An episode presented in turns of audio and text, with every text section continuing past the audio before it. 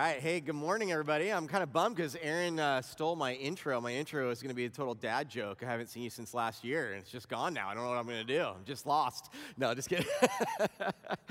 I do love those kind of dad jokes, though. Those are my favorite. And but it's true. We're starting this new year. We're starting afresh here in this way, even though a new year could be kind of a artificial sort of beginning at some level, but it's a good time to be thinking about some things. And so I wanted for us to not have it be about goals or resolutions or all of that necessarily at all, but for us to be thinking about what is the most important thing, what is the way that we can sort of recalibrate and refocus, realign our hearts to be along the line of God's heart. What is God's heart for us, and what should our heart be for God? And so when you think about that, it's got to be about love. It's got to be about love. So first, love. That's the point. This series is that at the beginning of this year, let's first focus on love. We also know that God loved us first, right? We also know the first thing we should be about is loving God, and then is about loving others. And we then know that God has also called us to return to our first love, right? We need to return to our first love in Jesus. And so when you're thinking about this year, when you're thinking about starting new, when you're thinking about all these goals and all that kind of stuff that you see people encouraging you, whether that's friends or online or an article you read about, hey, this is how you can set your agenda for this year. Wouldn't it be awesome to say, hey, I want this to be all about God and God's love for me, my love for God, and returning to what is most important. Saw this great quote actually on Matt Doan's Twitter, but it was not by him, but it's by another pastor named Glenn Packiam, and part of it just said, our hope is in Jesus, not January. Okay, so when you think about like what your goals are or what like how to think about this next season of your time, that January is just like this sort of fake thing, right? January doesn't matter at some level, but what matters is Jesus. Our hope is in Jesus. Jesus is where our new beginning comes from.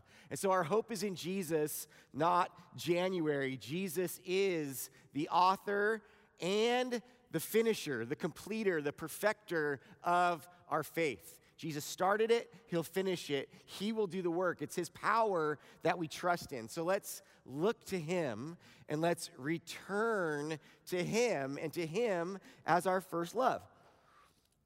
And that whole thing, so I want to talk a little bit. That's like what this whole series is about. Now, how we sort of got here and how I got into even this specific topic of return to your first love today, other than I promise we'll get to Revelation 2. That's where the passage is that we'll be looking at, where it talks about this. But it was actually about a year ago, just a little like 2 weeks less than a year ago, I went on a little time, like a solitude retreat. I've talked about it before here. I went on just a few days of time alone with the Lord. Something I try to have be a regular rhythm of something I do is to take some time, a little bit extended time, to be completely alone with just God, some reading, some prayer, some journaling, I do some like listening to some worship music or singing. And so I went up to this little, it was like, wasn't a house. It was just like a add-on room attached to a barn up in the central coast. It was off near Cayucos. It was about a mile inland of Cayucos, which that is like a very, very small town near Morro Bay. So central coast, I go up there, go to this, like it's this whole cattle ranch. And I show up, and it's just got this little add-on room, and I'm just in this room by myself, and there's a couple horses outside, and it was great. I was just looking forward to some hikes. I like doing that when I'm spending some time with God, and just kind of like, okay, seeking God for in this new season, and Lord, what do you have for me? What do you have for Calvary? Like, how can I be just spending some time with the Lord, even just in intimacy with him? I encourage you even to think about how that can work into your rhythms. Maybe that's, even as Aaron was talking about, maybe that's even just an hour of time here and there, but I think it's important for us to have some shorter time every day, a little bit longer time every week, and then maybe a bigger chunk once a year, something like that, right? So to be thinking about the way you're thinking about your life in that way. So I'm up there, and I'm excited for these hikes and all that, and it was real beautiful, and then it was like, it doesn't seem to rain that often here, although it has been lately, but it was this crazy, just super downpour the entire time. So the entire time it is just dumping rain, and it's blowing wind and just insane. I remember even in this little place I was in, I was like stuffing toilet or paper towel like into the cracks in the door jamb because it was whistling so loud, and just, this is insane. And so I was just trapped in this little room for like 3 days, just feeling like, oh man, this is like really alone. I wanted to be alone, but I kind of wanted to like get around a little bit, walk around a little bit, but I was just like in this room, and I just spent time with the Lord. And so I remember journaling and praying and reading, and a lot of like what I was praying through just kept leading me to this word of return.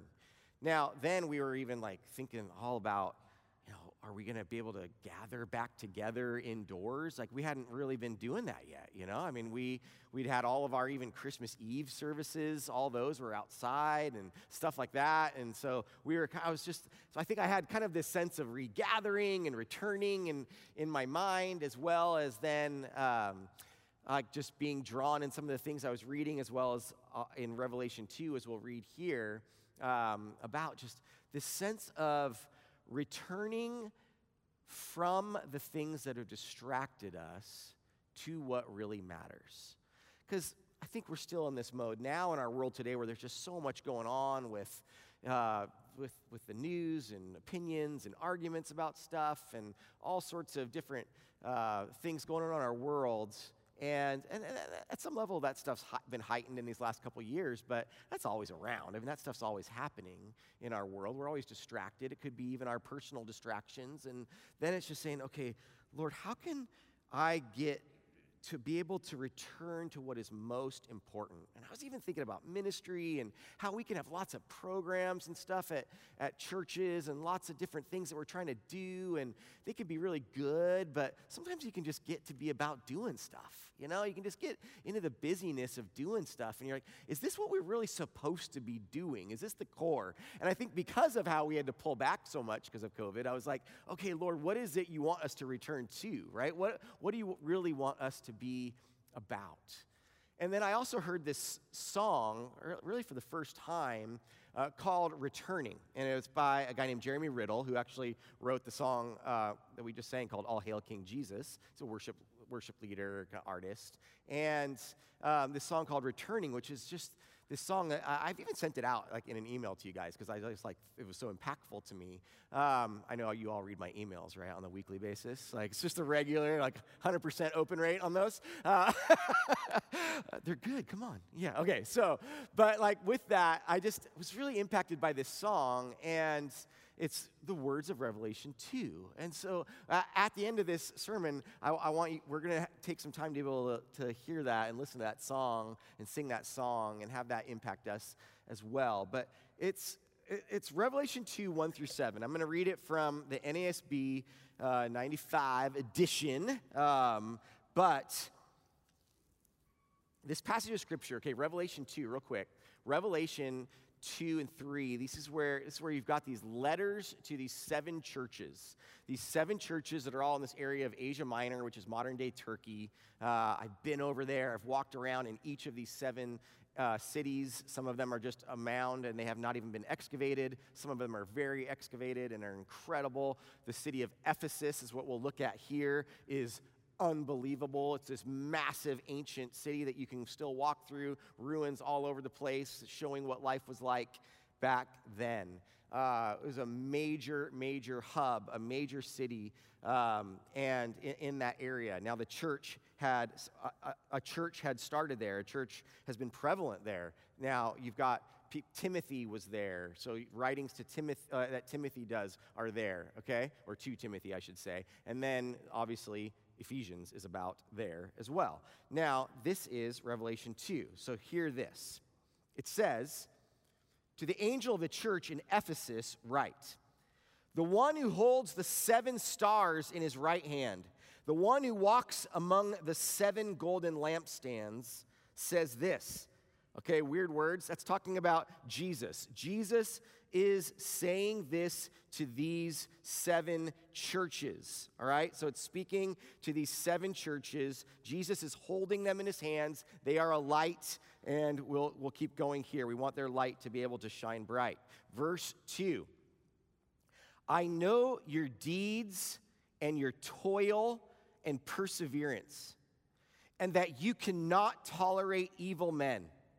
And you put to the test those who call themselves apostles, and they are not. And you found them to be false. And you have perseverance and have endured for my name's sake, and have not grown weary. But I have this against you, that you have left your first love.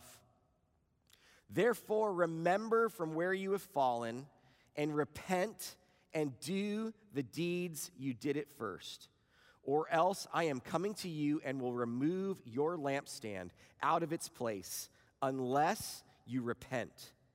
Yet this you do have, that you hate the deeds of the Nicolaitans, which I also hate. He who has an ear, let him hear what the Spirit says to the churches. To him who overcomes, I will grant to eat of the tree of life, which is in the paradise of God. Okay, so, wow, it's a lot. Right? But the core of this that I want us to get into, and we're not going to just do a super deep dive into Revelation 2 and everything this is saying, but I'm wanting us to learn a specific thing here, okay?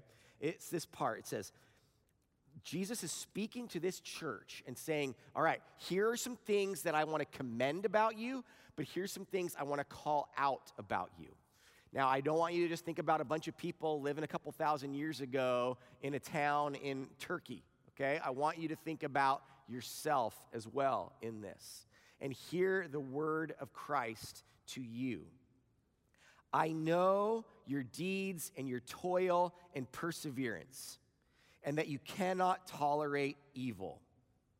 Okay, let's stop there and just think about this for a second. Because he's saying, look, it is good. It is so good that you work so hard, that you are diligent and faithful, and you are working hard for your faith.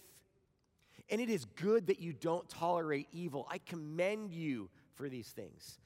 These aren't things like, sometimes we can read this because you'll get the but in here, you know, but you're not doing this. We can read this as like, oh, they were focused on bad stuff and should have been focused on something else. No, no, no. These were things they were being commended for. It was good that they did that. But I have this against you, he says, okay? But I have this against you, you've left your first love. So it is possible to not tolerate evil, to be against what is bad, right? It is possible to work really hard and be diligent and dutiful in your faith, but also have left your first love. To have something that is against you.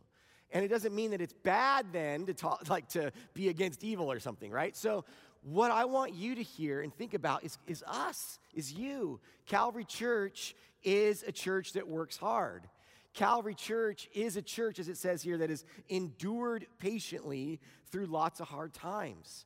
We are a church who is avoided evil. We've stood for the truth, it talks about. We stand for the truth of God's word and defend it strongly. But maybe like the church in Ephesus, we need to hear that we have been involved in a lot of stuff and a lot of good things, but have also have something that God could have against us, that we have possibly left our first love. We need to return to our first love, Jesus.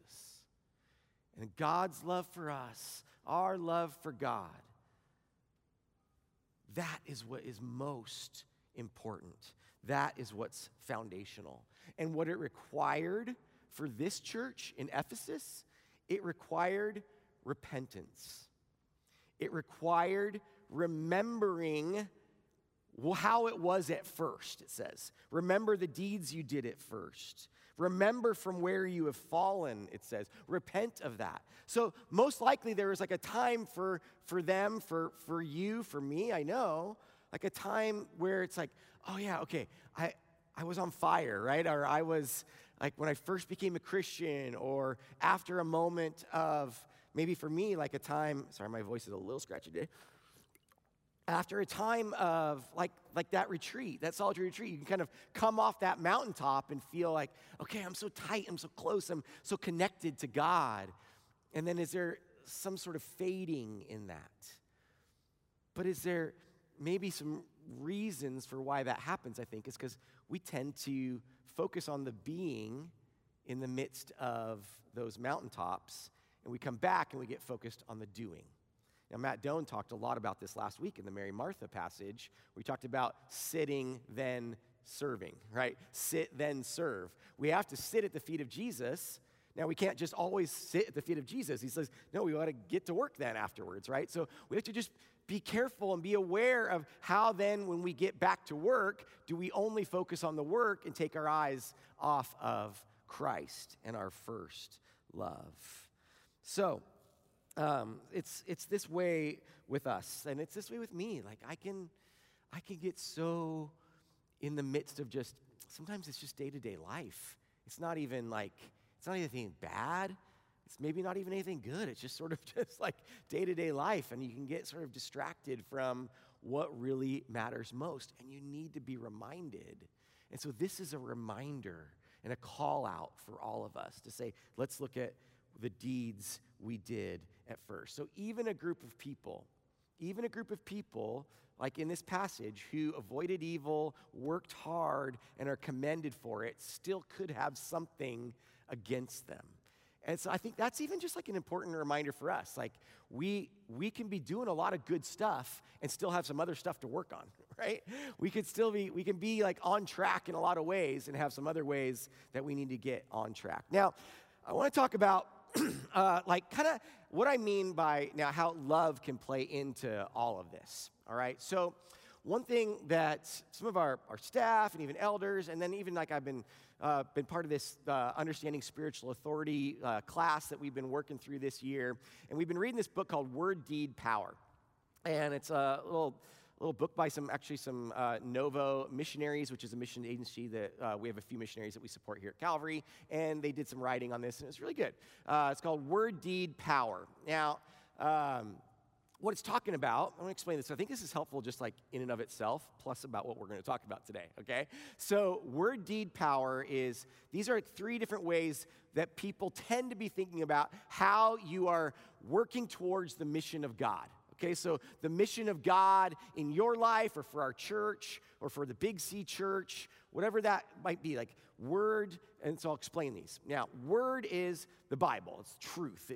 It's knowing God's word. It's preaching God's word. It's standing on the truth of the word of God and teaching, right? So deed is good deeds, serving the poor, caring for those in need, all that kind of stuff, right? Then power is like the power of the Holy Spirit, healings, miracles, hearing from God, stuff like that, right? Like that kind of power. Now, what tends to happen is different traditions or different people will push towards the outside of the picture that you see, okay? Push towards the outside of one of the circles. And so like, some tradition will be like, oh no, it's just the word of God. We've got to stand on the word of God only, and only just, it's all about the word. And so they push out towards the outer edge of the word box or word circle, because and then they start to think like, oh, well, deeds are bad. If you start serving the poor, then it's just a social gospel, and oh, we got to be careful about power because that's gonna be some kind of crazy experiential thing that's just looking for an experience and isn't really about God or the truth of Him, right? And so they'll push towards the word circle edge. Now that total same thing can happen on the deed edge. That deed circle, and they'll push out towards the edge, and then it can just become, well, because what happens is, with the word circle, then it just becomes like a book club with a bunch of knowledge that doesn't do anything. Well, if you push out to the edge of the deed box, yeah, then it is just a charity that has nothing to do with God. And if you push towards the edge of the power box, yeah, it can be some sort of crazy experiential thing that really doesn't have any basis of truth in God's word. So what we want to say is have all the arrows kind of pointing towards that center, and it's that whole concentric circle thing where the mission of God at its best is where all three of those things come together. You see what I'm talking about here? And so I want you, like, you probably have a way that you are wired. You probably have a way that your tradition or your experience has led you in some of that even, right? Like, and I would say Calvary is probably a church that's more word circle, okay, historically. It doesn't mean we haven't done the other things, but just means that's probably where we've, like, trended. And now, I think that you would probably have a way you trend. And so it's important to think, like, okay, so how am I? Like, or how can I recognize that, hey, this has got to be all three. All three of these things are super important. Now, what I'd also want to say to us here today and say to Calvary is we could say, oh, I'm going to be strong and firm in the word, and I'm going to be strong and firm in my works and deeds, strong in the power of God and all of that. But if I have not love, I am nothing. Now, where did I hear that? I heard that from the Word of God. So I get that. But without love, it's all meaningless. So I just want to add one thing. It is the circle of love around the entire picture. And so I want us to sort of reframe everything that we think and do, every way that we would think as a church, as a Christian, a follower of Jesus, to say, love. Love has to be a part of all of this. Love has to be a part of all of this, or else it's meaningless, okay? So for all of us, whatever we do, it must be in love. And so as a church, as a people, we care about, as Revelation 2 said, we care deeply about truth. We care deeply about hard work, but love is of first importance. Love is of first importance. Now, one thing I was even recently kind of like just reading through, we were actually at a staff chapel. I was just like reading through 1 Corinthians 12. 1 Corinthians 12 is all these different spiritual gifts, and it's this whole part that's like one body, many parts. I'll just read like a few different little verses in there. But it's like there are different kinds of spiritual gifts, but the same Spirit is the source of them all, verse 4. The same Spirit gives great faith to one, and to someone else the Spirit gives a gift of healing, and all these different gifts. And then verse 12 says, the human body has many parts, but the many parts make up one whole body. So it is with the body of Christ. Some of us are Jews, some are Gentiles, some are slaves, some are free, but we've all been baptized into one body by one Spirit. We all share the same Spirit. And then he says, okay, so then it goes like verse 27 to 30-ish. It says, look, there's all these different gifts and roles in the church. First are apostles, prophets, teachers, those who do miracles, those who have the gift of healing, those who can help others, those who have the gift of leadership, those who speak in unknown languages. Interestingly, I think these are, it's like word, deed, and power are all explained here in these different gifts and these different roles in the church. And he's like, oh, are we all apostles? Are we all prophets? Are we all teachers? No, like, no, that would be crazy. He says, but now let me show you a way of life that is best of all. Then it goes to chapter 13, verse 1. Let me show you a way of life that is best of all. If I could speak all the languages of earth and of angels, but didn't love others, I would only be a noisy gong or a clanging cymbal. If I had the gift of prophecy, and if I understood all of God's secret plans and possessed all knowledge, and if I had such faith that I could move mountains but didn't love others, I would be nothing. And it goes on to just keep talking about love for the entire chapter of chapter 13. So yeah, we've got all of this amazing gifts, all these amazing roles, all of this responsibility that we've been given by God. But without love, it's worthless, it's meaningless. First, love, okay? As we start this year, as we realign our hearts to be in line with God's heart this year, first, love. Love is of first importance. And so my prayer for you is that no matter what you care about in this world, your work, your family, your opinions, your ideals, your hobbies, whatever stuff that's going on, love should reign above all of that. And love should affect all of that.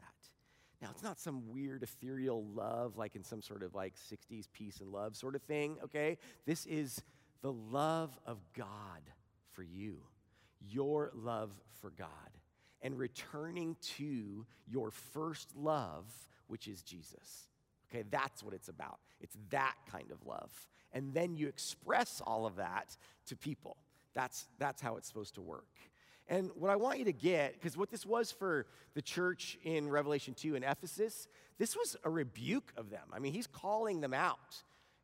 But for us, what I want you to see is that I want you to see this as more than a rebuke. I want you to see this as a better life. Like, this should be an invitation to something better. Okay, this should be an invitation to something beautiful in the way that your life would be. There might be a lot of stuff in this world and in our, just in everything around us every day that you are really angry about, okay? I want to invite you to a better life. I want you to invite you to a life of love, of expressing the love of Christ to a hurting world. And you're probably angry about a lot of stuff that a world that is far from God is doing that won't change from your anger. It will only change from the love of Jesus. That is the way. And so I want to encourage us to enter into a better life, to enter into a world where we show and express the love of Jesus, and that will change our world. It is about that sort of peace in Christ. It's like this relief. Like, you don't have to fix it all. You don't have to change it all. You just need to love God and love others. That's the point, okay? That's the greatest commandment. We're going to be honing in on that a little bit, too, the rest of this month. That greatest commandment God has given us, to love him and to love people. That's what he's called us to do. And so that's our mission. And that really should be a better life for us. But it might be a rebuke. It's both a rebuke and a better life.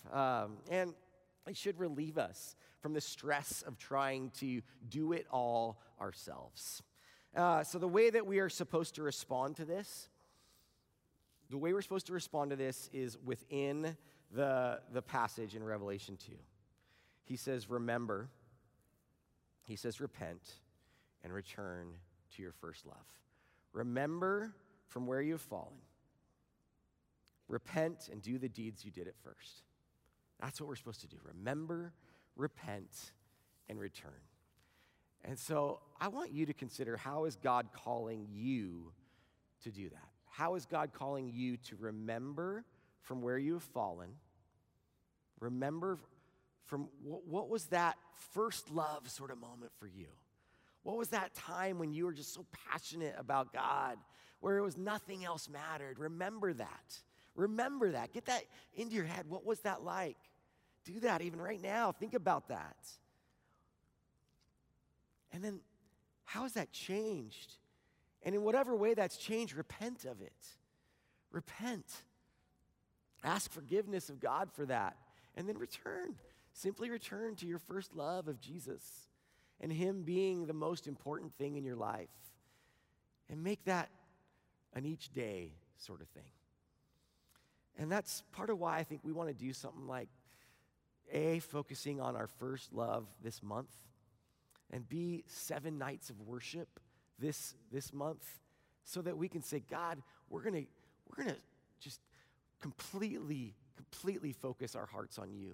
As a church, we want to have times of repentance. We want to have times of being on our knees before you. We want to have times of praise of you, God, and just say, God, we will make our church and our lives completely about you as our first love. So what we're going to do now is we're going to sing this song, and going to hear this song called Returning. I'd actually ask for you to have just a posture even more of listening than singing. You just remain seated. If you want to kind of put your stuff down, you can, and kind of focus yourself in on a way of meditating upon the words of this song. to hear God speaking to you. It's kind of a dramatic song, so just be aware of that as it gets going. But it's the words of Revelation 2. Hear them as Jesus, as he was here in the Word of God.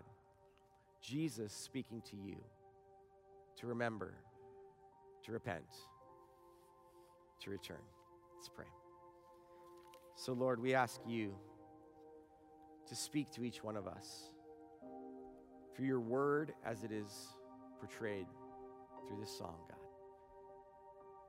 God, lead us to respond in whatever way you have called us to. If you want us to pray, if you want us to be on our knees, if you want us to go to the front, if you want us to go to the back, if you want us to leave the room, if you want us to pray with someone else, if you want us to stand, whatever it is you need from us today, God, may we be a people and a church that is about you as our first love and nothing else. In Jesus' name.